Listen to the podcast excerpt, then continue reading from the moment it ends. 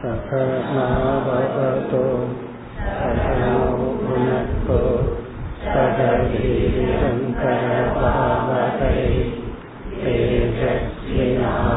तेजस्विनावगीतमस्तु मा विद्विषावकैः ॐ शान्ति शान्ति शान्तिः எழுபத்தி ஆறாவது ஸ்லோகம் चितानन्तौ नैव भिन्नौ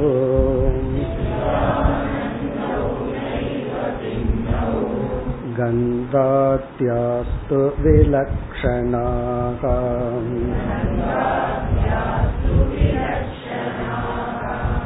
इति चेत्ततभेदोऽपि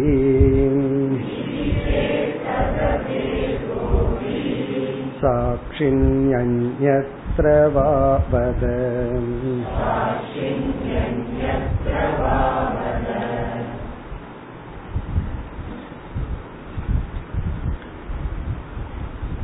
அகம் அல்லது நான் என்ற சொல்லை வித்யாரண்யர் முக்கிய ஆத்மா கவுனாத்மா மித்தியாத்மா என்றெல்லாம் பிரித்தார் அதில் முக்கிய ஆத்மாவான அகம் என்பதனுடைய சொரூபம் சத் சித் ஆனந்த சொரூபம்.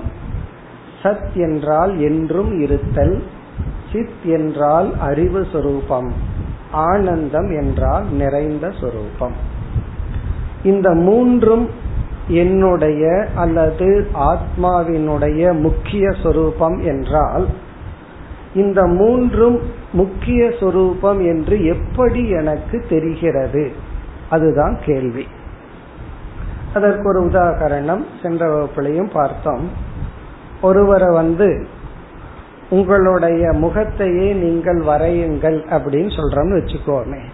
அவர் ரொம்ப அழகா வரைஞ்சிடுற அப்ப அவர்கிட்ட கேக்குறோம் நீங்க தான் உங்க மூஞ்சிய பார்த்ததே இல்லையே.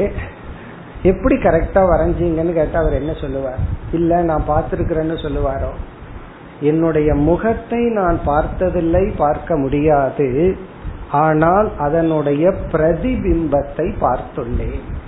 என்னுடைய முகத்தினுடைய ரிஃப்ளக்ஷனை நான் பார்த்திருக்கிறேன். அதனால என்னுடைய முகம் எனக்கு அடையாளம் தெரிகிறதுன்னு சொல்லுவார். அப்போ நம்மளுடைய முகம் நமக்கு இப்படித்தான் இருக்குங்கிறத ரிஃப்ளெக்ஷன்ல இருந்து தெரிஞ்சுக்கிறது போல ஆத்மாவினுடைய இந்த மூன்று சொரூபத்தையும் நாம் நேரடியாக அனுபவிக்க முடியாது பார்க்க முடியாது எதை போல் நம்முடைய முகத்தை போல. நம்ம முகத்தை எப்படி நம்ம பார்க்க முடியாதோ அதுவும் இல்லாம நம்ம முகத்தை பாக்கிறதுக்கு பகவான் படைக்கல. நம்ம மத்தவங்க முகத்தை பாக்கிறதுக்கு தான் பகவான் படைச்சிருக்கார். அதே போல மத்தவங்க நம்ம முகத்தை பார்க்கட்டும். நாம சப்ஜெக்டா இருக்கோம். இப்ப நம்ம முகத்தை நம்ம பார்க்கணுங்கிற அவசியம் கிடையாது. நம்ம முகத்தை நம்ம பார்க்கவும் முடியாது. அதுபோல ஆத்மாவினுடைய சச்சிதானந்த சுரூபத்தை நாம் அனுபவிக்க முடியாது. அனுபவிக்க முடியாதுன்னா நாமவே அது இருப்பதனால். பிறகு இந்த மூன்று சொரூபம் இருக்கிறதுன்னு எப்படி தெரிகிறது? அதனுடைய ரிஃப்ளக்ஷன் பிரதிபிம்பம். அப்படி சத்தினுடைய பிரதிபிம்பம் தான் நாம பார்த்து எதையெல்லாம் இருக்கு இருக்குன்னு சொல்றோமோ அதெல்லாம் ஆத்மாவினுடைய பிரம்மத்தினுடைய இருத்தலின் பிரதிபிம்பம். பிறகு அனைத்தும் ஜடம்னு நம்ம சாஸ்திரத்துல படிச்சுட்டு நம்ம மனசு உணர்வுடையதா நம்ம அனுபவிக்கிறோம். அந்த உணர்வுடைய மனது எப்படி வந்தது? மனதில் உள்ள ஒவ்வொரு எண்ணங்களிலும் உணர்வு ஏற்பட்டு அறிவு ஏற்படுகிறது. அது ஆத்மாவினுடைய சைத்தன்யத்தின் பிரதிபிம்பம். நம்ம எல்லா தாட்ஸ் எல்லா ஜட எண்ணங்களும் உணர்வாவதற்கு காரணம் ஆத்மாவினுடைய சைத்தன்யத்தின் பிரதிபிம்பம். பிறகு அடுத்த முக்கிய கேள்வி வந்துவிட்டது.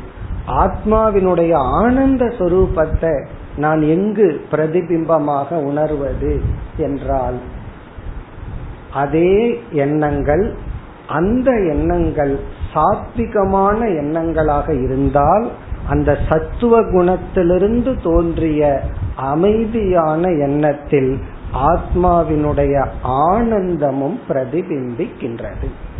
அப்ப ஞானி இடத்துல மூணுமே பிரதிபிம்பிக்கின்றது. மற்றவர்களிடத்தில் இந்த ஆனந்தம் எப்பொழுதெல்லாம் மனது சாத்விகமாகுதோ அப்ப பிரதிபிம்பிக்கிறது. எப்பொழுது சாத்விகம் இல்லையோ அப்பொழுது பிரதிபிம்பிப்பதில்லை. இப்ப இந்த கருத்தை தான் வித்யாரண்யர் இப்பொழுது நிலைநாட்டி கொண்டு வருகின்றார். இதைத்தான் நம்ம சென்ற வகுப்புல பார்த்தோம். அதற்கு வந்து வித்யாரண்யர் ரெண்டு உதாகரணம் கொடுத்தார். ஒரு எக்ஸாம்பிள் ரொம்ப சிம்பிள் அதுல சந்தேகம் நமக்கு வரல. அக்னி தத்துவத்திடம் இரண்டு சொரூபம் இருக்கு. ஒன்று பிரகாசம் இனி ஒன்னு உஷ்ணம். தண்ணீர்ல வந்து உஷ்ணம் மட்டும் வெளிப்படுது பிரகாசம் வெளிப்படவில்லை. அது நம்ம பார்த்த உதாரணம். இங்கு வித்யாரண்யர் சொன்ன உதாரணம் ஒரு ரூம்ல வந்து தீபத்தை ஏற்றி வைக்கிறோம். பிரகாசம் மட்டும் வெளிப்படுகிறது உஷ்ணம் வெளிப்படுவதில்லை. அதுபோல வெறும் எண்ணங்களில் சைத்தன்யம் மட்டும் வெளிப்படுகிறது. சாத்விகமான எண்ணத்துலதான் ஆனந்தம் வெளிப்படும். பிறகு அடுத்த கேள்வி பிறகு துக்கம் எங்கிருந்து வந்தது? இந்த மனதுல துக்கத்தை அனுபவிக்க என்ன காரணம்? அப்ப அதுக்கு ஏதாவது ஒரிஜினல் துக்கம் இருக்கா அப்படின்னு கேட்டா அதனுடைய பிரதிபிம்பமா என்றால் இந்த சிதாபாசன் தவறாக இந்த சரீரத்தை நான் நினைக்கும் பொழுது நான் அல்பன்னு நினைக்கும் பொழுது துக்க சுரூபமான ஒன்னை தன்னோடு அபிமானம் வைக்கும் பொழுது அந்த துக்கத்தை இவன் அனுபவிக்கின்றான். ஆனந்த சுரூபமான ஒன்னை நான் நினைச்சான்னா ஆனந்தத்தை அனுபவிக்கிறான். துக்க சுரூபமான அல்பமான ஒன்ன நான் நினைக்கும் பொழுது இவனுக்கு துக்கம் வருகிறது. இது ஒரு எக்ஸாம்பிள்ல பார்க்கணும்னா யாராவது துயரப்பட்டு கொண்டிருக்கின்றார்கள்.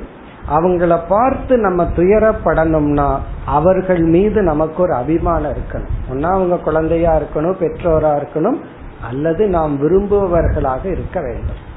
நாம விரும்பாதவர்கள் ஒருவர் துயரப்பட்டால் வாயில வேணா ஐயோ பாவம்னு சொல்லுவான். ஆனா உள்ள எவ்வளவு சந்தோஷம் இருக்கு. அதை மறைச்சிருவோம். அவனுக்கு அப்படித்தான் ஓணும் அப்படின்னு நினைச்சிட்டு அதை மறைச்சிருவோம்.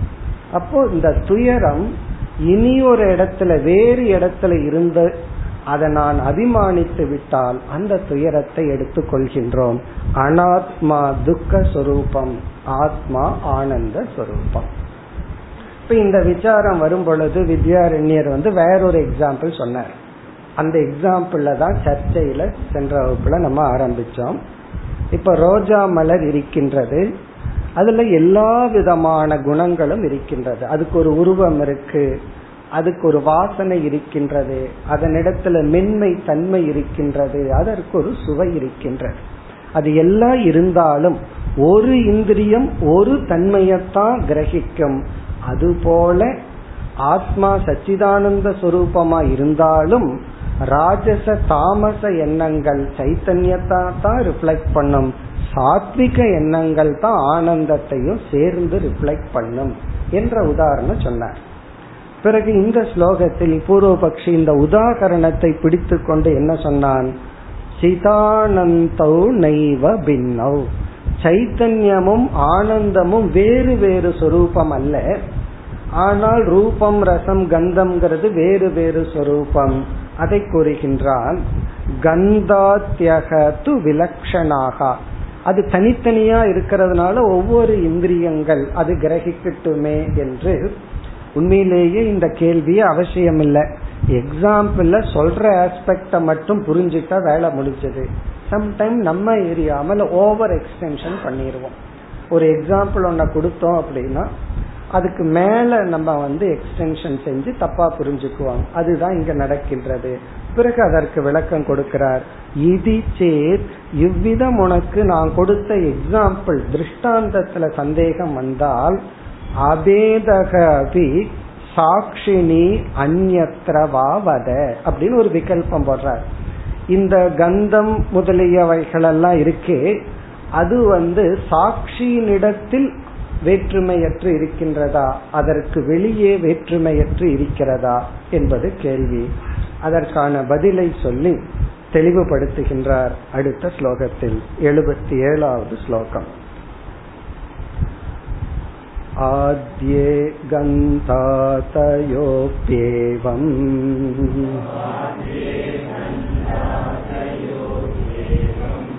अभिन्ना पुष्पवर्तिनः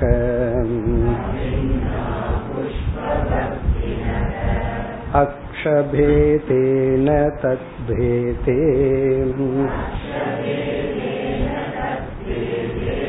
वृत्तिभेदात्तयोर्विधाम्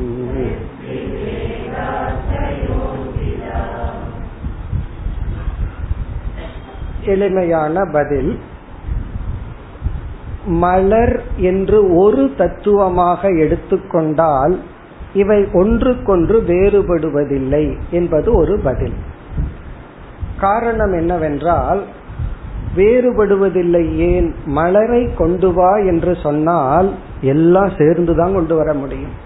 ஒரு ரோஜா மலரை கொண்டு வான்னு ஒருத்தர்கிட்ட சொன்னோம்னா அவர் அந்த ரோஜா மலரினுடைய வாசனை ரோஜா மலரினுடைய மென்மைத்தன்மை பிறகு அதற்குள்ள இருக்கிற நீர் அதனுடைய கலர் இதெல்லாம் சேர்ந்து தான் கொண்டு வர முடியும். ரோஜா பூவை மட்டும் கொண்டு வந்துட்டேன் வாசனை அங்க வச்சுட்டு வந்துட்டேன்னு சொல்ல முடியாது.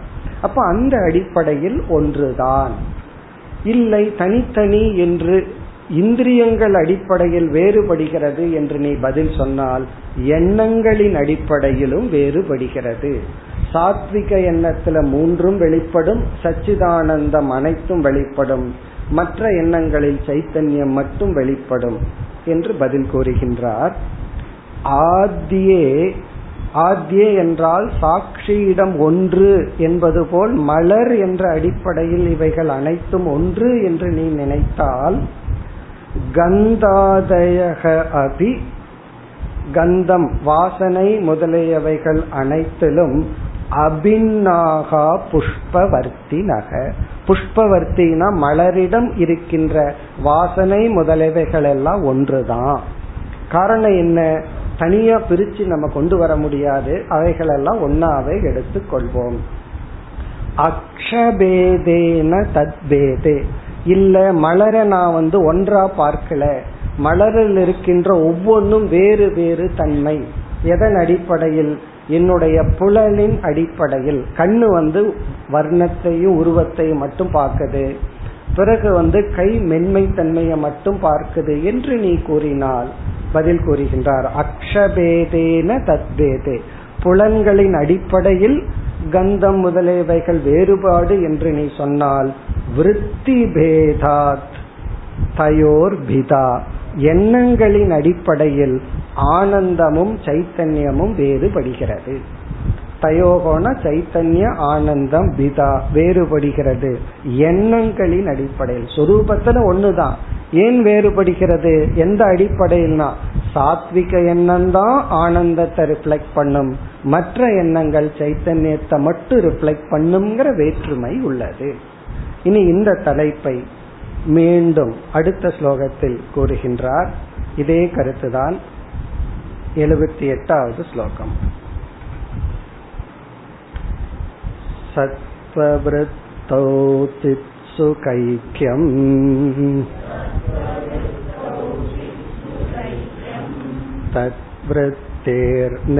तद्वृत्तेर्निर्मलत्वतः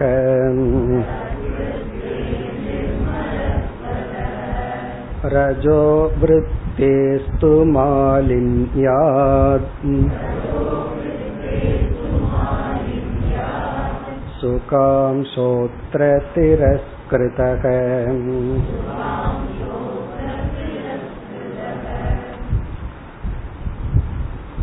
இந்த விசாரத்தின் ஆரம்பத்திலேயே நம்ம பதில பார்த்துட்டோம் அதைத்தான் இங்கு வித்யாரண்யர் கூறுகின்றார் சத்துவ விருத்தௌ நம்முடைய எண்ணங்கள் வந்து ரஜோ விருத்தி தமோ விருத்தி சத்துவ விருத்தின்னு நம்ம பிரிச்செல்லாம் படிச்சிருக்கோம். சாத்விகமான அமைதியான எண்ணத்தில் சத்துவ விருத்தம் சித் சுக ஐக்கியம். சைத்தன்யமும் ஆனந்தமும் ஒன்றாக வெளிப்படுகின்றது.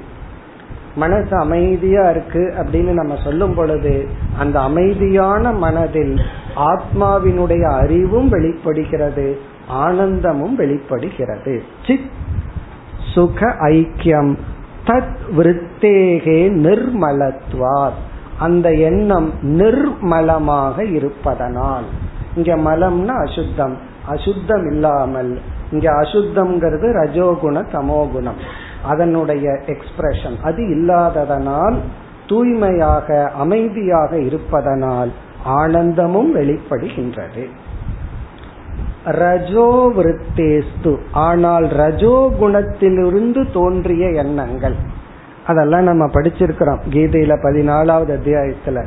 கோபப்படுறது பொறாமப்படுறது அதிக ஆசைப்படுறது. இதெல்லாம் என்னன்னா ரஜோ குணத்திலிருந்து தோன்றிய எண்ணங்கள்.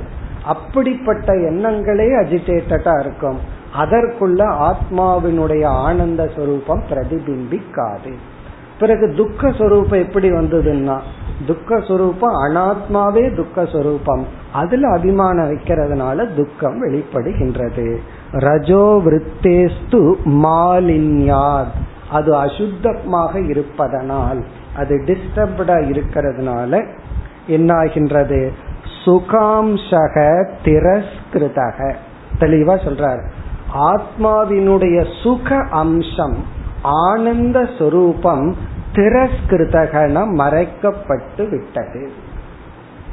நம்முடைய ஆனந்த சொரூபம் மறைக்கப்பட்டுள்ளது. அதனால வந்து நான் ஆனந்த சுரூபம்ங்கிறது எனக்கு தெரியலையே அப்படின்னு சொன்னா அது மறைக்கப்பட்டுள்ளது. எதனால் மறைக்கப்பட்டுள்ளது? நம்முடைய ரஜோகுண தமோகுண எண்ணங்களால் மறைக்கப்பட்டுள்ளது. வேற ஏதாவது காரணத்தினால மறைஞ்சதுன்னா ஆளை விட்டு அனுப்பிச்சு அதை நீக்கிடலாம். நீ போய் அந்த மறைக்கிறத நீக்கிட்டு வந்துடுன்னு சொல்லிடலாம். இங்க யாரை விட்டு அனுப்புறது? நம்ம எண்ணங்களே நம்மை மறைத்து விடுகிறது. நம்முடைய எண்ணங்களே நம்முடைய சொரூபத்தை மறைத்து விடுகிறது. அதனாலதான் அந்த குண விசாரத்துல நம்முடைய இலக்கு வந்து சத்துவ குணத்தை நோக்கி போகணும். சத்துவ குணத்தை நோக்கி போக போக ஆத்மாவினுடைய ஆனந்த அம்சமும் வெளிப்படும். அப்ப இங்க என்ன சொல்ற நான் அல்லது ஆத்மா ஆனந்தமாக இருந்த போதிலும் நான் நிறைவானவனாக இருந்த போதிலும் என்னுடைய நிறைவு சொரூபம் மறைக்கப்பட்டுள்ளது. என்னுடைய மனதில் தோன்றுகின்ற எண்ணங்களினாலேயே மறைக்கப்பட்டுள்ளது. அப்ப உண்மையான வில்லன் யாருன்னா? நம்ம தான். நாம தான் நம்ம சொரூபத்தை மறைச்சிட்டு இருக்கிறமே தவிர வேற யாரும் வந்து ஒன்னும் செய்யல. இல்ல அவன் திட்டுறதுனாலதான் எனக்கு கோபம் வந்துச்சு அப்படின்னு சொன்னா அவன் தான் வந்து மறைக்கிறான்னு சொன்னா நாம ஒருத்தர் மீது ரொம்ப அன்பு செலுத்தினோம்னா அவங்க திட்லினா தான் நம்ம கோச்சுக்குவோம் என் மேல உரிமையே இல்லையா? இது கூட சொல்றதுக்குன்னு சொல்லிடுவோம். அப்போ ஒருத்தர் மீது நமக்கு அன்பு இருந்தா அவங்க திட்டினாலுமே அதை அர்ச்சனை பண்ற மாதிரி இருக்கும். ஒருத்தர் மீது வெறுப்பு இருந்தா நம்ம புகழ்ந்தாலும் நமக்கு வந்து சந்தோஷத்தை கொடுக்காது. எல்லாமே நம்முடைய எண்ணங்கள் தான். இப்ப இந்த தலைப்பை அடுத்த ஸ்லோகத்தில் மேலும் ஒரு உதாகரணத்துடன் நிறைவு செய்கின்றார். இருந்தும் மறைக்கப்படுகின்றது. சாப்பாட்டு உதாரணத்துக்கு போயிட்டார். வித்யாரண்யர் தான் ஆள் இன் ஆல் ரவுண்டர் ஆச்சு. அதனால உணவுல இருந்து ஒரு உதாரணத்துக்கு போறார். எழுபத்தி ஒன்பதாவது ஸ்லோகம். तिन्त्रिणीफलमत्यम्लम्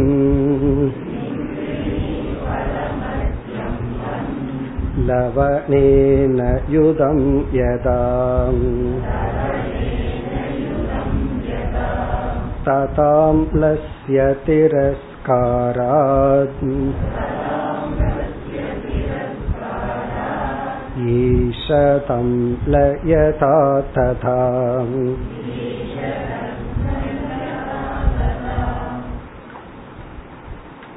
திந்திருணி பலம் என்றால் புளி.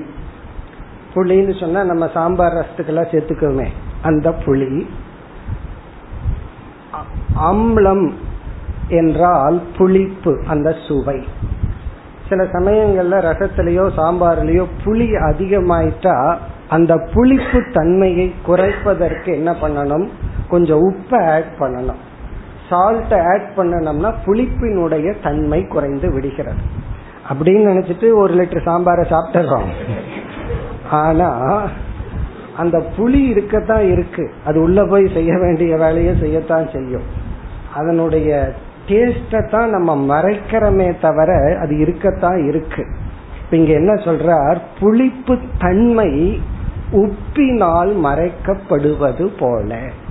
ஒரு இடத்துல புளிப்பு தன்மை அதிகமா இருந்தா அதை உப்ப போட்டு மறைக்கிறது போல ஆத்மாவினுடைய ஆனந்த சுரூபம் இருந்தாலும் ரஜோகுண தமோகுண எண்ணங்களினால் அது மறைக்கப்படுகிறது. அதுதான் இங்க சாராம்சம். திந்திரிணி பலம் அத்தியம்லம் அதி அம்லம் என்றால் அதிகமான புளிப்பு சுவை உடையது. லவனேன யுதம் யதா. லவணம் என்றால் உப்பு. உப்புடன் அது கலக்கும் பொழுது மிக்ஸ் ஆகும் பொழுது தது ஆம்லஸ்ய திரஸ்காராத். அந்த புளிப்பு தன்மை மறைக்கப்படுவதனால் ஈஷத் அம்லக அம்ல யதா ததா. குறைவாக அந்த புளிப்பு சுவையை உணர்வது போல. கடைசியில் என்னன்னா அது இருந்தும் அது மறைக்கப்படலாம். அப்படி ஆத்மா ஆனந்த சுரூபமாக இருந்தும் அந்த ஆனந்த சுரூபம் மறைக்கப்படுகிறது. அதை நம்ம உணரும் பொழுது அதுதான் மோக்ஷம் என்று சொல்லப்படுகிறது. இப்ப இந்த ஸ்லோகத்துடன் இந்த எழுபத்தி ஒன்பதாவது ஸ்லோகத்துடன் இந்த அத்தியாயத்தினுடைய முக்கிய தலைப்பை வித்யாரண்யர் நிறைவு செய்கின்றார். என்ன முக்கிய தலைப்பு? இந்த அத்தியாயத்தினுடைய தலைப்பு தான் முக்கிய தலைப்பு அல்லது முக்கிய கருத்து. ஆத்மானந்தக. ஆத்மா ஆனந்த சுரூபம். இங்க ஆத்மான யார்? நான். நான் ஆனந்த சுரூபமானவன். நான் நித்திய சுரூபம். ஆகவே எனக்கு மரண பயம் இல்லை. மரணத்தை கண்டு பயந்துக்கிறோம் அப்படின்னா உடம்ப நான் நினைச்சிட்டோம்னு அர்த்தம். நான் அறிவு சொரூபம். ஆகவே நான் ஜடம் அல்ல நான் அறியாமைக்குட்பட்டவன் அல்ல. அறிவையும் அறியாமையும் பிரகாசப்படுத்துகின்ற அறிவு சொரூபம்.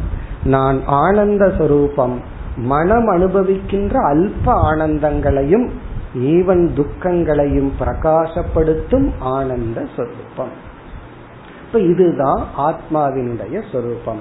இதை இந்த ஸ்லோகத்துடன் நிறைவு செய்து இந்த அத்தியாயத்தை நிறைவு செய்வதற்கு முன் ஒரு சாதனையை பற்றிய ஒரு சிறிய விசாரத்தை செய்து வித்யாரண்யர் இந்த அத்தியாயத்தை நிறைவு செய்ய போகின்றார் அடுத்த ஸ்லோகம் எண்பதாவது ஸ்லோகம் நனு பிரியதமத்வேன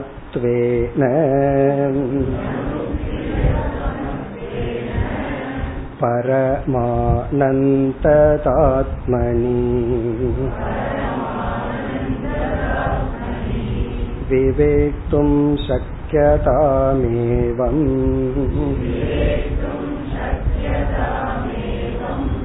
विना योगेन किं भवेत्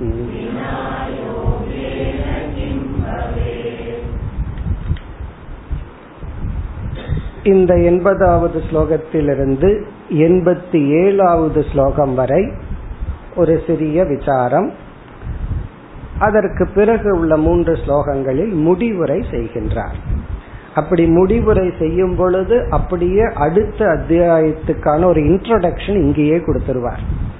நான் வந்து இந்த அத்வைதத்தை சொல்ல போறேன் அப்படின்னு சொல்லி அந்த அத்வைத அடுத்த சாப்டருக்கான இன்ட்ரடக்ஷனுடன் முடிவுரை செய்ய போறேன். இப்ப இந்த ஸ்லோகத்திலிருந்து எண்பத்தி ஏழு வரை இவருடைய விசாரம் என்ன? இதுவும் பிராக்டிக்கலான ஒரு கருத்து. சாஸ்திரத்தில் அடிக்கடி நம்ம பேசி சிந்திக்க வேண்டிய ஒரு கருத்து. அதே சமயத்தில் பலர் குழப்பத்திற்கு உட்பட்டிருக்கின்ற ஒரு கருத்து. யோகமும் விசாரமும். அதான் தலைப்பு. யோகா அண்ட் விசாரம். பல சமயங்கள்ல நம்ம கிளாஸ்ல பார்த்திருக்கிறோம். ரோல் ஆஃப் யோகா யோகத்தினுடைய பங்கு என்ன? மோக்ஷத்துக்கு அல்லது வேதாந்தத்துக்கு. வேதாந்தத்துல யோகத்தினுடைய வேல்யூ எவ்வளவு பங்கு என்ன? சோ அதுதான் இங்க டாபிக் இங்க வந்து எப்படி ஆரம்பிக்கிறார்னு இந்த கேள்வியே பார்ப்போம். ஒரு பூர்வ பக்ஷி சித்தாந்தமா இங்க ஆரம்பிக்கிறார். இந்த ஸ்லோகத்தை பார்த்துட்டு பிறகு என்ன விசாரம்னு பார்த்துட்டு பிறகு மற்ற ஸ்லோகத்துக்கு போவோம். இங்க ஒருத்தன் ஒரு சந்தேகம் கேட்கறான் இந்த சந்தேகத்தை கேட்ட உடனே என் மனசுல இருக்கிற அப்படியே வித்யாரண்யர் சொல்றாருன்னு நம்ம உணர்வோம். அதே போல நம்ம பிராக்டிக்கலா சில பேர் நம்ம கிட்ட வந்து கேக்குறாங்கல்ல அதே போல கேட்கின்றார்கள். எப்படி? என்ன சந்தேகம்? இது வந்து வித்யாரண்யர் நம்ம மைண்ட ரீடு பண்ணி கேக்குறாருன்னு தோணும். சந்தேகம் என்னவென்றால் நனு பிரிய தமத்துவேன பரமானந்ததா ஆத்மனி விவேக்தும் சக்கியதாம் இந்த அத்தியாயம் பூரா நீங்க என்ன செய்தீர்கள்? எதை நீ அதிகமாக நேசிக்கின்றாயோ அது ஆனந்த சொரூபம். அப்படி ஒரு லாஜிக் சொன்னேன். நம்ம வந்து எதை அன்கண்டிஷனலா நேசிக்கிறோம்னு பார்த்தா அது ஆனந்தத்தை தான். இப்போ பிரிய தமத்துவேன தமம்ங்கிறது சூப்பர்லேட்டிவ் டிகிரி பிரிய தமம்னா மோஸ்ட் டிசையர் என்னால் அதிகமாக நேசிக்கப்படுவது என்னன்னா பரமானந்ததா ஆனந்தத்தை தான் நேசிக்கிறோம். அப்போ இன்பினிட்டா உன்னை நான் நேசிச்சேன்னா அது இன்பினிட்டான ஆனந்த சொரூபமா தான் இருக்க முடியும். சோ அது ஆகவே நான் ஆனந்தத்தை நேசிக்கிறதுனால நான் தான் ஆத்மஸ்வரூபம் நான் தான் ஆனந்த சுரூபம் எல்லாம் நம்ம இவ்வளவு நேரம் விசாரம் பண்ணிட்டு இருந்தோம். அத சொல்றான் ஆத்மனி விவேக்தும் சக்கியதாம் ஓகே அப்படின்னு சொல்லி சொல்றான் இவ்வளவு நேரம் இந்த பன்னெண்டாவது அத்தியாயம் பூரா நம்ம என்ன வேலை பண்ணிட்டு இருந்தோம்? ஆத்மா ஆனந்த சுரூபம் அது எப்படி எல்லாம் எஸ்டாப்ளிஷ் பண்ணோம்? நான் என்னை நிபந்தனையற்றி நேசிக்கின்றேன். நான் ஆனந்தத்தை நிபந்தனையற்றி நேசிக்கின்றேன் என்றெல்லாம் இந்த ஆத்மா ஆனந்த சுரூபம் நான் ஆனந்த சுரூபம் என்று விவேக்தும் சக்கியதாம். இப்படியெல்லாம் விசாரம் நடக்கட்டும். பாசிபிள் ஏன்னா அதைத்தானே நான் பண்ணியிருக்கிறேன். ஆனாலும் இவ்வளவு பண்ணினதுக்கு அப்புறம் என்னையே நான் பார்த்தா நான் சந்தோஷமா இல்லையே. இன்னும் அதே கோபம் பொறாமை வருத்தம். அப்ப பன்னெண்டாவது அத்தியாயம் முடிஞ்சா நான் மோட்சத்தில போய் நிக்கணும். ஆனா அப்படி நான் நிக்கலையே. அதே மாதிரி தானே நான் இருக்கிறேன். இப்ப என்ன மாறி இருக்கு? டைம் தான் போயிருக்கே தவிர அத்தியாயம் தான் முடிஞ்சிருக்கே தவிர நான் உன்ன பினிஷ் ஆகாம இருக்கிறேன் அப்படின்னு அர்த்தம்.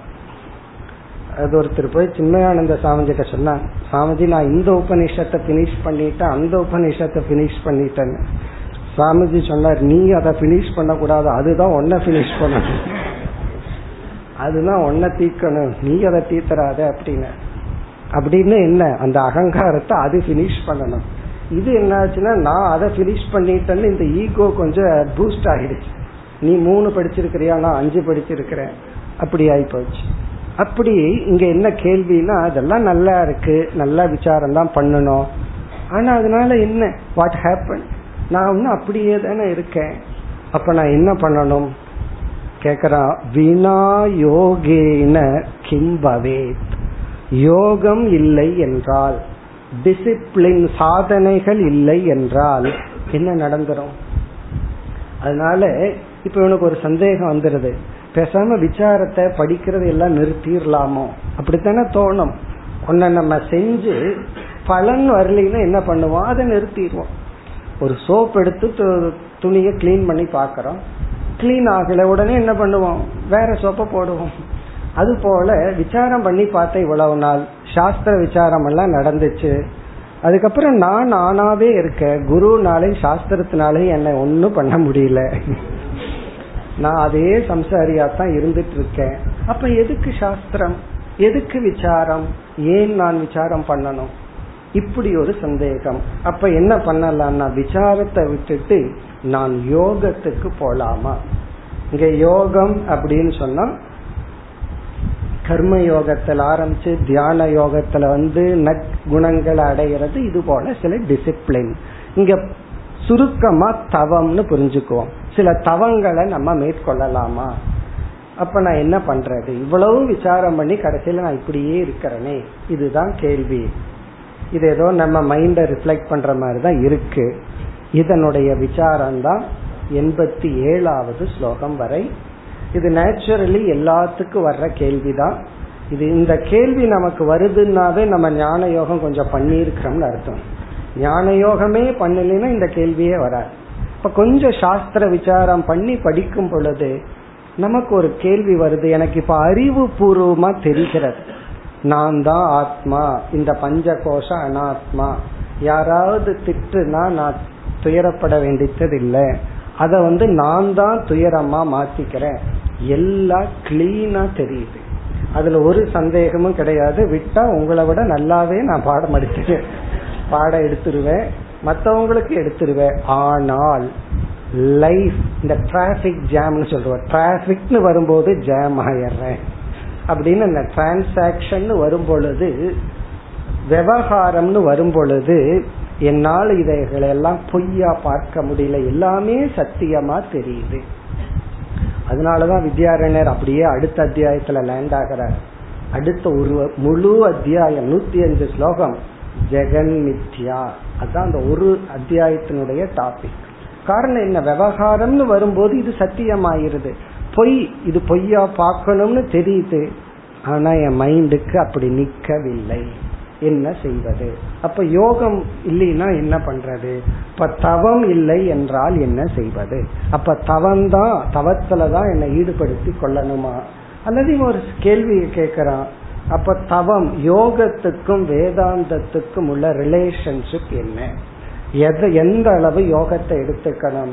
விசாரம் எந்த அளவு? இதெல்லாம் தான் கேள்வி ஆக்சுவலி நமக்கு பிராக்டிக்கலா வர்ற சந்தேகம் இதனுடைய விளக்கம் தான் இனிமேல் வரப்போகின்ற பகுதி இந்த முழு ஸ்லோகம் ஒரு கொஸ்டின் இனி பதில் சொல்ல வருகின்றார் வித்யாரண்யரே அடுத்த ஸ்லோகத்தில் எண்பத்தி ஒன்று यद्योगेन तदेवेति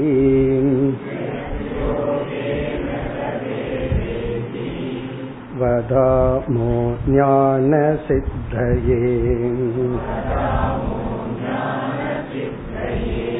योगप्रोक्तो विवेकेन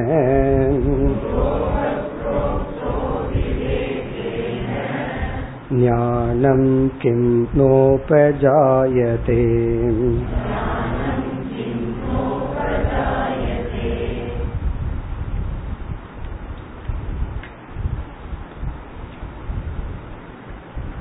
வித்யாரண்யர் என்ன பதில் சொல்கிறாருங்கிறதுக்கு முன்னாடி நம்ம ஒரு பதில பார்த்துட்டு முழுமையான பதில தெரிஞ்சுட்டு பிறகு நம்ம டிஸ்கஷனுக்குள்ள போவோம். இப்ப இங்கு என்ன பதில் வரப்போகிறது? இந்த இடத்துல நம்ம புரிஞ்சுக்க வேண்டிய விஷயம் என்ன? வேதாந்தம் யோகம் அல்லது விசாரம் யோகம் அல்லது ஞான யோகம் அல்லது யோகம். இதை நம்ம எப்படி பிரிச்சு பார்க்கணும்? இங்கும் வித்யாரண்யர் பகவத்கீதையிலிருந்து எச் சாங்கியை பிராபியதே ஸ்தானம். அந்த ஸ்லோகத்தை தான் கோட் பண்ணி விளக்கம் கொடுக்கிறார். இப்ப முதல்ல கீதையிலிருந்தும் என்ன கருத்து இருக்குங்கிறத ஞாபகப்படுத்தி கொள்ளலாம். இப்ப பகவான் கீதையில என்ன சொன்னார்? இங்க வந்து வேதாந்த விசாரத்தை சாங்கியம்ங்கிற வார்த்தையில பகவான் பயன்படுத்தினார். யோகம்ங்கிற வார்த்தையில ஒரு ஒரு கருத்தை பயன்படுத்தி சாங்கியர்கள் எதை அடைகிறார்களோ அதையும் யோகிகள் அடைகின்றார்கள் அப்படின்னு சொன்னார். அதைத்தான் அடுத்த ஸ்லோகத்துல கோட் பண்ணி வித்யாரண்யர் விளக்கம் கொடுக்க போறார். இப்ப முதல்ல இதனுடைய அடிப்படை சரியான கருத்தை நம்ம புரிஞ்சுக்குவோம். இங்கு சாங்கியம் அல்லது ஞான யோகம் அல்லது விசாரம் அது ஒரு கேட்டகரியில வச்சுக்க போறோம். சாங்கியம்னு சொன்னாலும் சாஸ்திர விசாரம்னு சொன்னாலும் அல்லது ஞான யோகம்னு சொன்னாலும் அல்லது பிரமாண விசாரம்னு சொன்னாலும் இன்னும் எளிமையா சொல்லணும்னா இப்ப நாம பண்ணிட்டு இருக்கிற சாதனை. அதாவது முறையா சாஸ்திரத்தை படித்தல். சிஸ்டமேட்டிக்கா சாஸ்திரத்தை படிச்சு படிக்க படிக்க சந்தேகங்கள் வரும் பொழுது அதை சிந்திச்சு பிறகு அதுல சில கருத்துக்களை எல்லாம் நம்ம தியானித்து இந்த பயணம் இருக்கு இத ஞான யோகம் சாங்கியம் என்றெல்லாம் நம்ம சொல்றோம். பிறகு யோகம் அப்படின்னு சொல்றது கர்ம யோகத்தில் ஆரம்பிச்சு பக்தி தியான யோகங்கள் விதவிதமான தியானம் ஜபங்கள். பிறகு நட்பண்புகளை அடையிறதுக்கு நம்ம என்னென்னலாம் செய்யறோமோ.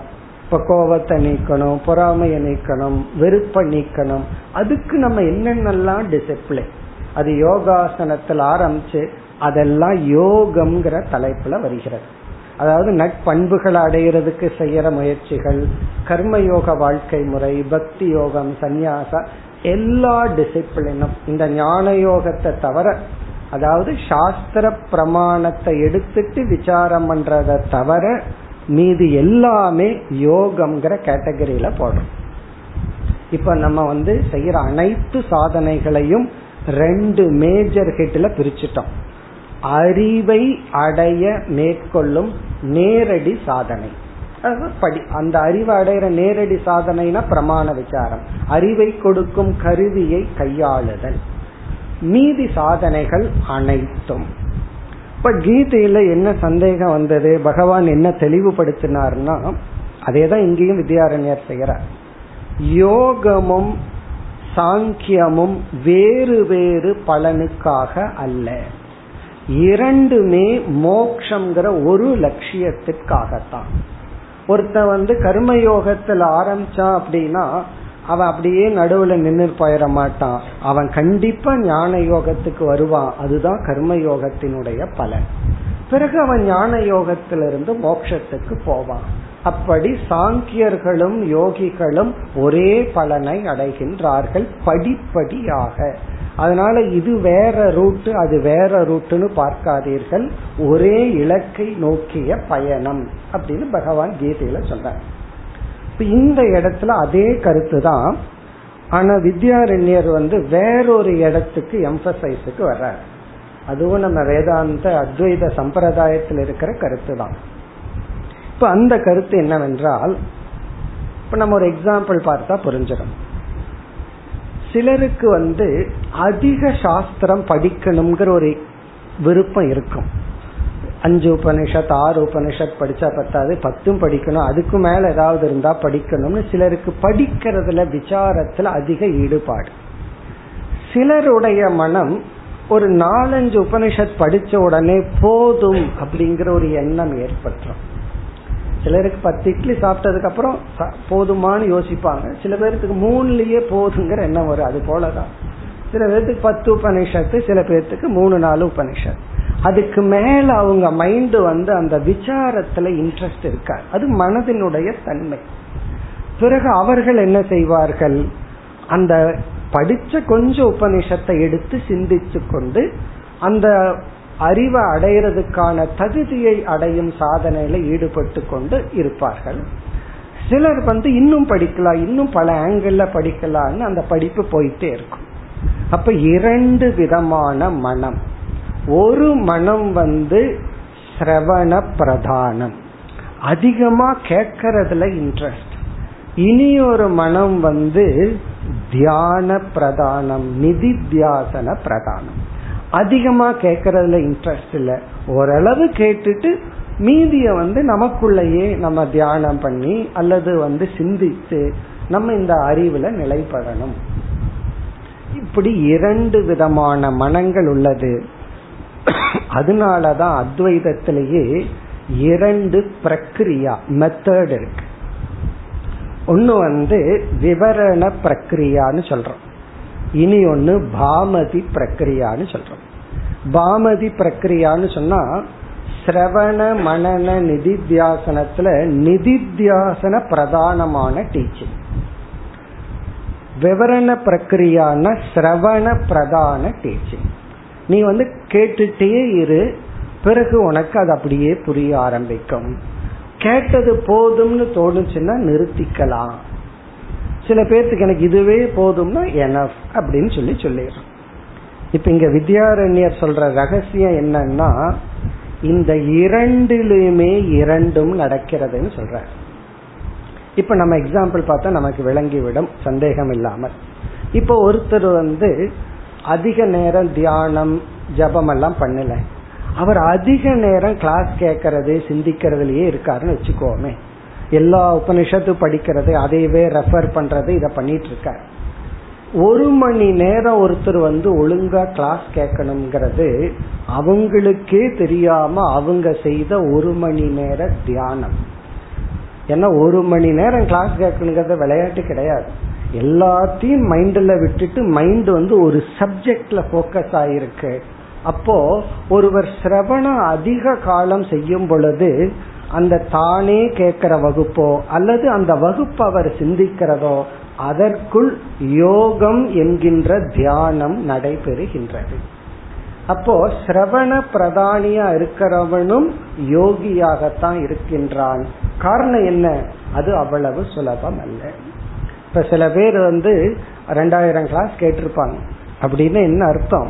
அவ்வளவு மணி நேரம் மைண்ட் கான்சென்ட்ரேட் ஆயிருக்குன்னு அர்த்தம். அது மட்டும் அல்ல ஒரு மணி நேரம் நம்ம கிளாஸ் கேட்கணும்னா நம்ம இன்ஃப்ராஸ்ட்ரக்சரையே அதுக்கு தகுந்த மாதிரி மாத்தி அமைச்சிருப்போம். அதுக்குன்னு ஒரு டைம் எடுத்துக்கிறது சில சாக்ரிஃபைஸ் பண்றது எத்தனையோ பண்ணியிருப்போம். அப்போ அங்கும் மறைமுகமாக யோகம் நடந்துள்ளது. இவர் வேணா சொல்லலாம் நான் விசாரம் தான் பண்ணுனேன்னு. ஆனா அவர் தியானம் தான் பண்ணியிருக்கார். இனி இந்த யோகிக்கு வருவோம். அவர் சொல்லுவார் ரொம்ப வருத்தமா எனக்கு அஞ்சாறு உபநிஷத்தெல்லாம் தெரியாது ஏதோ ஒண்ணுதான் தெரியும். அந்த ஒன்ன வச்சே ஓட்டிட்டு இருக்கான்னு சொல்லுவாங்க அந்த ஒரு உபனிஷத்தை தான் நான் தியானம் பண்ணிட்டே இருக்கேன் அதை பத்தி சிந்திச்சிட்டு இருக்கிறேன்னு சொல்லுவார். சரி அந்த யோகிக்குள்ள என்ன நடக்குதுன்னு பார்த்தா அவர் வந்து அதிக நேர தியானத்துல நிதித்தியாசனத்தில் இருக்கும் பொழுது எண்ணங்களற்ற மனநிலையில அவர் இருக்கின்றதே கிடையாது. அப்ப அவருடைய தியானத்திற்குள் விசாரம் தான் ஓடிக்கொண்டு உள்ளது. அவர் தியானம் பண்ணும்போது ஆத்ம சிந்தனை தான் ஓடிக்கொண்டுள்ளது. ஆத்மா சத் ஸ்வரூபம் ஆனந்த ஸ்வரூபம். இந்த ஜெகத்து மித்தியா. அப்ப யோகிக்குள்ள நடக்கிறது என்னன்னா ஞான யோகம். ஞானிக்குள்ள அதாவது விசாரம் பண்றவனுக்குள்ள நடக்கிறது என்னன்னா அதுக்குள்ள யோகம். அதனால நம்ம வே வேல் மேலோட்டமான பேச்சுல தான் வேற்றுமை இருக்கே தவிர இரண்டு சாதகர்களும் இரண்டு சாதனைகளும் செய்கின்றார்கள்.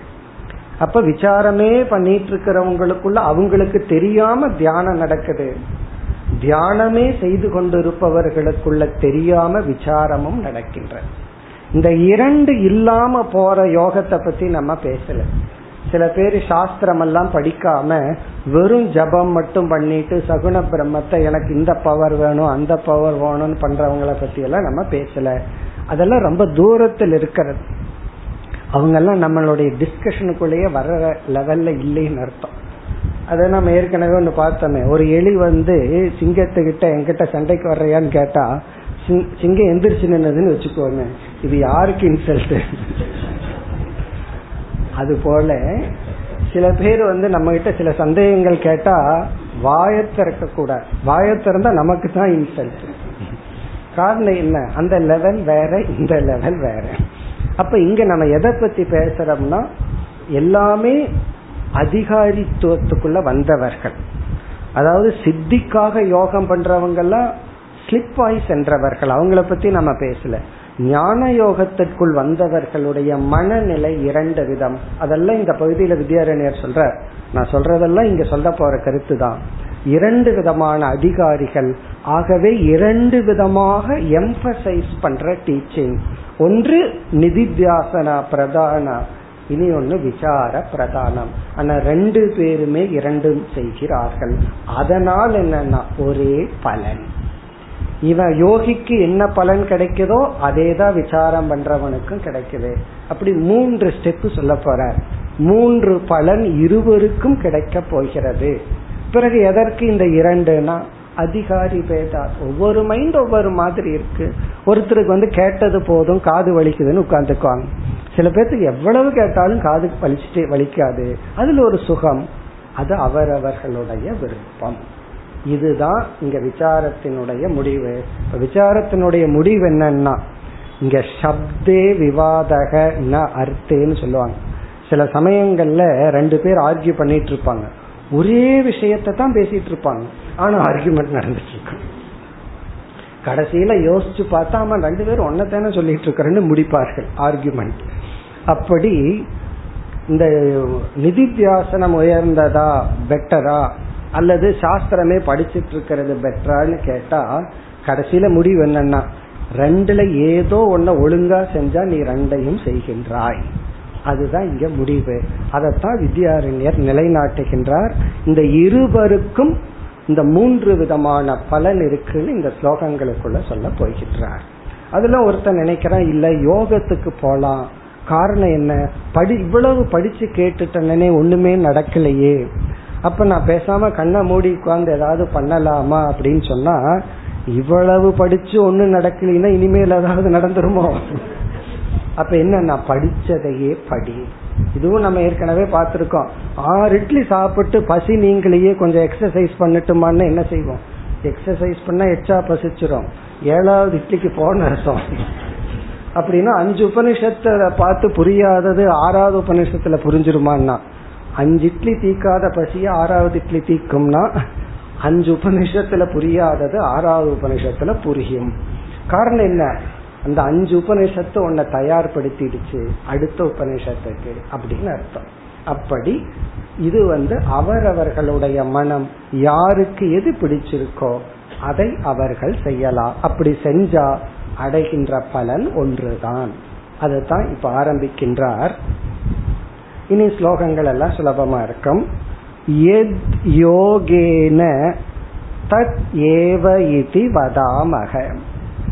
எத் யோகேன இந்த இடத்துல யோகேன அப்படின்னா நிதித்தியாசன பிரதான சாதனேன.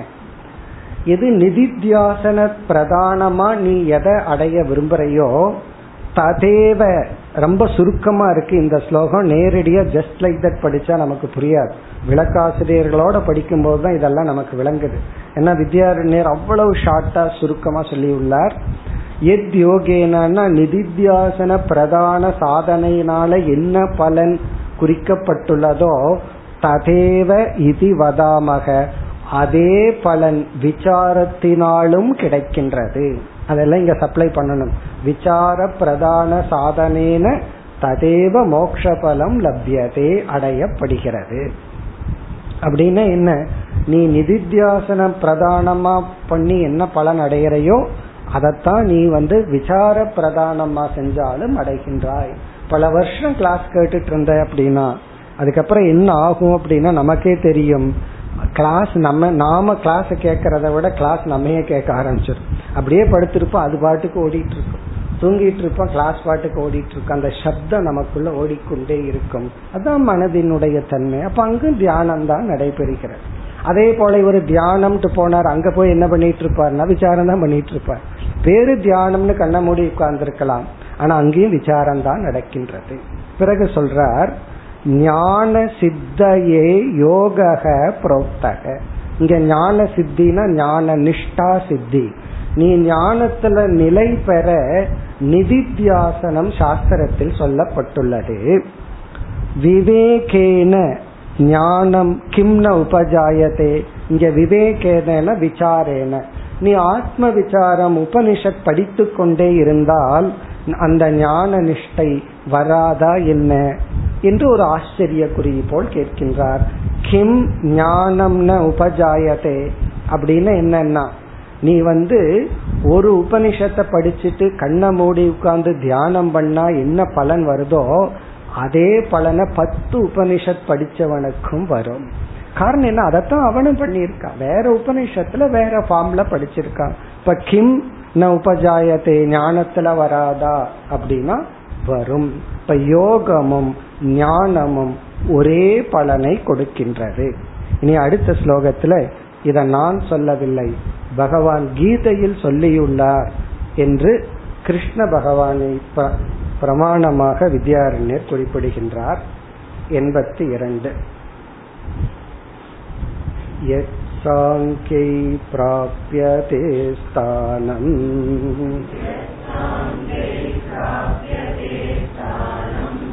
तद्योगैरपि गम्यते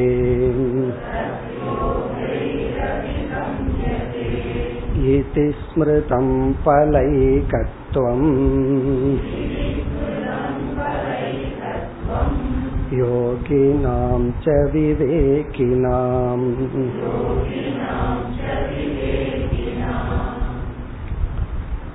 முதல் வரியில் பகவத்கீதையிலிருந்து கொட்டேஷன் கொடுக்கின்றார் ஐந்தாவது அத்தியாயத்தில் ஆறாவது ஸ்லோகம் எத் சாங்கியை பிராபியதே ஸ்தானம். ஸ்தானம்னா மோக்ஷங்கிற பலன். சாங்கியன ஞான யோகத்தில் சாஸ்திர விசாரத்தில் ஈடுபட்டு கொண்டிருப்பவர்களால் என்ன பலன் அடையப்படுகிறதோ தது யோகைகி அபி கம்யதே அது யோகிகளாலும் அடையப்படுகிறது. அங்க பகவத்கீதையில பகவான் வந்து எப்படி சொல்றாருன்னா கர்ம யோகத்துல ஒருத்தன் ஸ்டார்ட் பண்ணிட்டா அவனும் இந்த பலனை தான் அடைவான்னு சொல்றாரு. ஏன்னா கர்ம யோகத்தினுடைய நேச்சுரல் ரிசல்ட் வந்து உபாசனையில கொண்டு போய்விடும் ஞான யோகத்துல விடும் அவன் படிப்படியா வருவான். இப்ப இந்த இடத்துல வந்து யோகேகின நிதித்தியாசனம் செய்பவர்களும் அதைத்தான் அடைகின்றார்கள். அதை தெளிவுபடுத்துகின்றார் இதி ஸ்மிருதம் பலைகத்துவம் இதி ஸ்மிருதம். பகவத்கீதை என்ற ஸ்மிருதியில் நாம் கேட்டுள்ளோம் எது? பல ஏகத்துவம். ஒரே ஒரு பலன். பல ஏகத்துவம்னா சேம் கோல் ஒரே இலக்கை அடைதலை கேட்டுள்ளோம். யாருக்கு? யோகி நாம் ச விவேகினாம். யோகிகளுக்கும் விவேகிகளுக்கும் ஒரே பலனை கேட்டுள்ளோம். இங்க விவேகினாம்ங்கிறத நம்ம எப்படி புரிஞ்சுக்கணும்னா சிரவண பிரதானம். சாஸ்திர படிப்புல விசாரம் உடையவர்கள். சில பேர்த்துக்கு வந்து போதும்னு தோணுது படிக்கிறது. நம்ம இடத்துல சில பேர் வந்து கேட்டா எனக்கு போதும்னு தோணுதுன்னா நான் உடனே நிறுத்துங்கன்னு சொல்லிடுவேன். போதும்னா நிறுத்தி.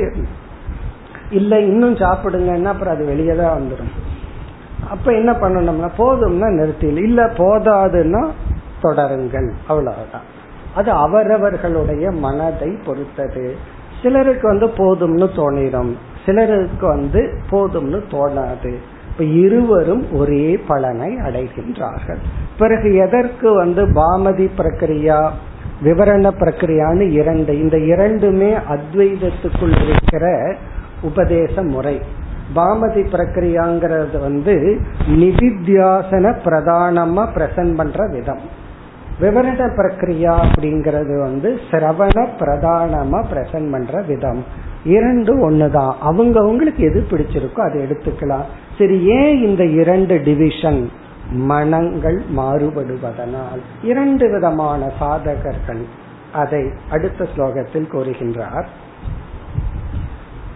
அசாத்திய கஷ்யசித் யோக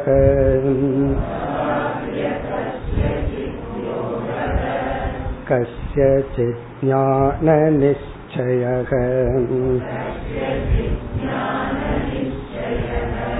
इत्थं विचार्य मार्गौ द्वौ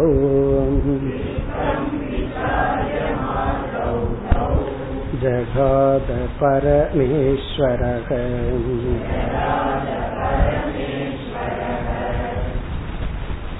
கடைசி வரி பரமேஸ்வரக துவௌ ஜகாத. பரமேஸ்வரகன்னா இந்த இடத்துல கிருஷ்ண பகவான் இரண்டு மார்கௌ துவௌ ஜகாத இரண்டு மார்க்கங்களை உபதேசம் செய்தார். இரண்டு பாதைகளை பற்றி பகவான் பேசியுள்ளார். இத்தம் விசாரிய இவ்விதமெல்லாம் விசாரம் செய்து. காரணம் என்னன்னா சிலருக்கு வந்து அந்த படிக்கிறதுல ஞான யோகம் விசாரத்துல ஒரு லெவலுக்கு மேல போதும்னு தோணும். சிலருக்கு அது போதும்னு தோணாது. அதுலயே கொஞ்சம் விளையாடலாம்னு தோணும். ஆரம்பத்துல வந்து எப்படி இருக்கும் அப்படின்னா அந்த சாஸ்திரம் படிக்கிறது ரொம்ப கஷ்டமா இருக்கும். அதுக்கப்புறம் இல்லைன்னா அதுவே ஒரு பிளே கிரவுண்ட் மாதிரி ஆயிரும். செஸ் விளையாடுற மாதிரி ஆயிரும். மதியம் ரெண்டு மணிக்கு சில பேர் தூக்கம் வரல டயர்டா இருக்குன்னா உபனிஷத் புஸ்தகத்தை எடுத்து வச்சா ஃப்ரெஷ் ஆயிடுவாங்க. அது பிறகு காலையில ஃப்ரெஷ்ஷா உபனிஷத்தை எடுத்து வச்சு தூங்குற நாளும் உண்டு. அது வேற விஷயம். ஆனா மைண்ட் கொஞ்ச நாள்ல அது படிக்க படிக்க அது ஒரு ஸ்போர்ட்ஸ் மாதிரி ஆயிடும் அதே போல சான்ஸ்கிரிட் அதுல உங்களுக்கு விருப்பம் வந்துடுது அப்படின்னா அது ஒரு ஸ்போர்ட்ஸ் மாதிரி ஆயிரும். என்னுடைய அனுபவமே மதியம் ரெண்டு மணிக்கு ரொம்ப டயர்டா இருந்தது தூக்கம் வருதுன்னா நான் சான்ஸ்கிரிட் கிராமர் எடுத்து வச்சேன்னா அலர்ட் ஆகிக்குவேன் அவ்வளவு ஒரு சுகம். காரணம் என்ன? அதுல ஒரு ருச்சி மைண்ட் கண்டுடுச்சுன்னு சொன்னா அது பிறகு என்னுடைய குரு சொல்லி இது போதும் நிறுத்துன்னு சொல்ல வேண்டியதா இருந்துச்சு இதுக்கு மேல வேண்டாம். அப்படி அப்படி நம்ம எரியாம அதுக்குள்ள நம்ம போயிருவோம். அப்படி சாஸ்திர விசாரம் அது ஒரு விளையாட்டு போல ஆயிரும். ஆரம்பத்துல பெயின்ஃபுல்லா இருந்தாலும் கஷ்டமா இருந்தாலும் அதே போல தியானம். தியானமும் கண்ணை மூடி உட்கார்றது தனிமையில போறது இதுக்கு கஷ்டமா இருக்கலாம். பிறகு அதுவே சுவாவமாக மாறிவிடும். அப்படி அவரவர்களுடைய மனதிற்கு தகுந்தாற் போல் அவரவர்கள் சாதன பிரதானமாகுமே தவிர சாதனைய ஸ்கிப் பண்றது கிடையாது. அதை நல்லா புரிஞ்சுக்கணும். இங்க சாதன பிரதானம் வேற சாதனைய விட்டுட்டு வர்றது வேற. இந்த எக்ஸாம்பிள் ஆறு கேள்வியில மூணு எழுதுனா போதுன்னு இருக்குமே. அதே போல நீங்க சிரவணத்தை விட்டுறீங்களா அதை விட்டுறீங்களா அப்படியெல்லாம் கிடையாது. இதை ஸ்கிப் பண்ண முடியாது தவிர்க்க முடியாது. பிறகு உங்களுக்கு எதுல இன்ட்ரெஸ்டோ அது வழியாகவே செய்து உங்க மனதை நீங்கள் ஈடுபடுத்தி கொள்ள வேண்டும். அதைத்தான் சொல்றார் அசாத்தியக கஷ்யசித் யோக சில பேர்த்துக்கு தியானம் தனிமை அமர்தல் அப்படிங்கறதே அசாத்தியம். நிதி தியாசனம் மாதிரி அவங்கனால உட்கார்ந்து செய்ய முடியாது. பரவாயில்லைன்னு வித்யாரண்யர் சொல்ற சில பேர்த்துக்கு அது பிடிக்காது. அந்த மைண்டுக்கு அது செட் ஆகாது. கேட்டா ஒரே ஒரு வரி என் மைண்டுக்கு செட் ஆகல அவ்வளவுதான். அப்ப கஷ்யசித் அசாத்தியக. கஷ்யசித் ஞான நிச்சய சில பேர்த்துக்கு ரொம்ப விசாரம் பண்றது இது எதுக்கு இந்த சப்தம் ரொம்ப ஓவரா சவுண்டு போகுதே? அப்படின்னு தோணும். சில பேர்த்துக்கு அந்த சவுண்டு விசாரம் பிடிக்காது. சில பேர்த்துக்கு வந்து தனிமை தியானம் பிடிக்காது. பிடிக்காதுன்னு என்ன? அதிக நேரம் ஈடுபட முடியாது. அப்ப என்ன பண்ணலாம்? இத்தம் விசாரிய. இப்படி மனிதனுடைய மனதின் தன்மையை பார்த்து துவௌ மார்கவ் பரமேஸ்வரக ஜகாத. ஆகவேதான் பரமேஸ்வரன் கிருஷ்ண பகவான் அல்லது சாஸ்திரம் இப்படி பல மார்க்கங்கள் எல்லாம் சொல்லப்பட்டுள்ளது. அப்படின்னா என்ன அர்த்தம்னா ஒரு சாதனையில் நாம் ஈடுபடும் பொழுது ஒன்னு இல்ல ஒரு கிரிக்கெட் மேட்ச பையன் வந்து அப்படியே பாக்குறான்னா அது பெரிய யோகம். பெரிய யோகம்னு என்ன? எல்லாத்தையும் மறந்துடுறான். எவ்வளவு சாப்பிட்டோம்னு மறந்துடுறான். சாப்பிட்டமானே மறந்துடுறான். அப்படின்னு என்ன? எல்லாத்தையும் மறந்து மைண்ட் அவ்வளவு கான்சென்ட்ரேட் ஆகுது. அங்க யோகம் தான் இருக்கு. அப்படி அதே போல ஒருத்தன் தியானம் செய்தும் பொழுது அவனை அறியாமல் அவனுக்குள் சம்ஸ்காரமா போன ஞான யோகம் வந்து விசாரம் செய்து அங்கும் விசாரம் நடைபெறுகிறது. மேலும் அடுத்த வகுப்பில் தொடர்போம் ஓம் போர் நமத போர் நமிதம் போர் அப்போர் நமுதச்சதே பூர்ணய பூர்ணமாதாய பூர்ணமேவாவசிஷ்யதே. ஓம் சாந்தி சாந்தி சாந்தி.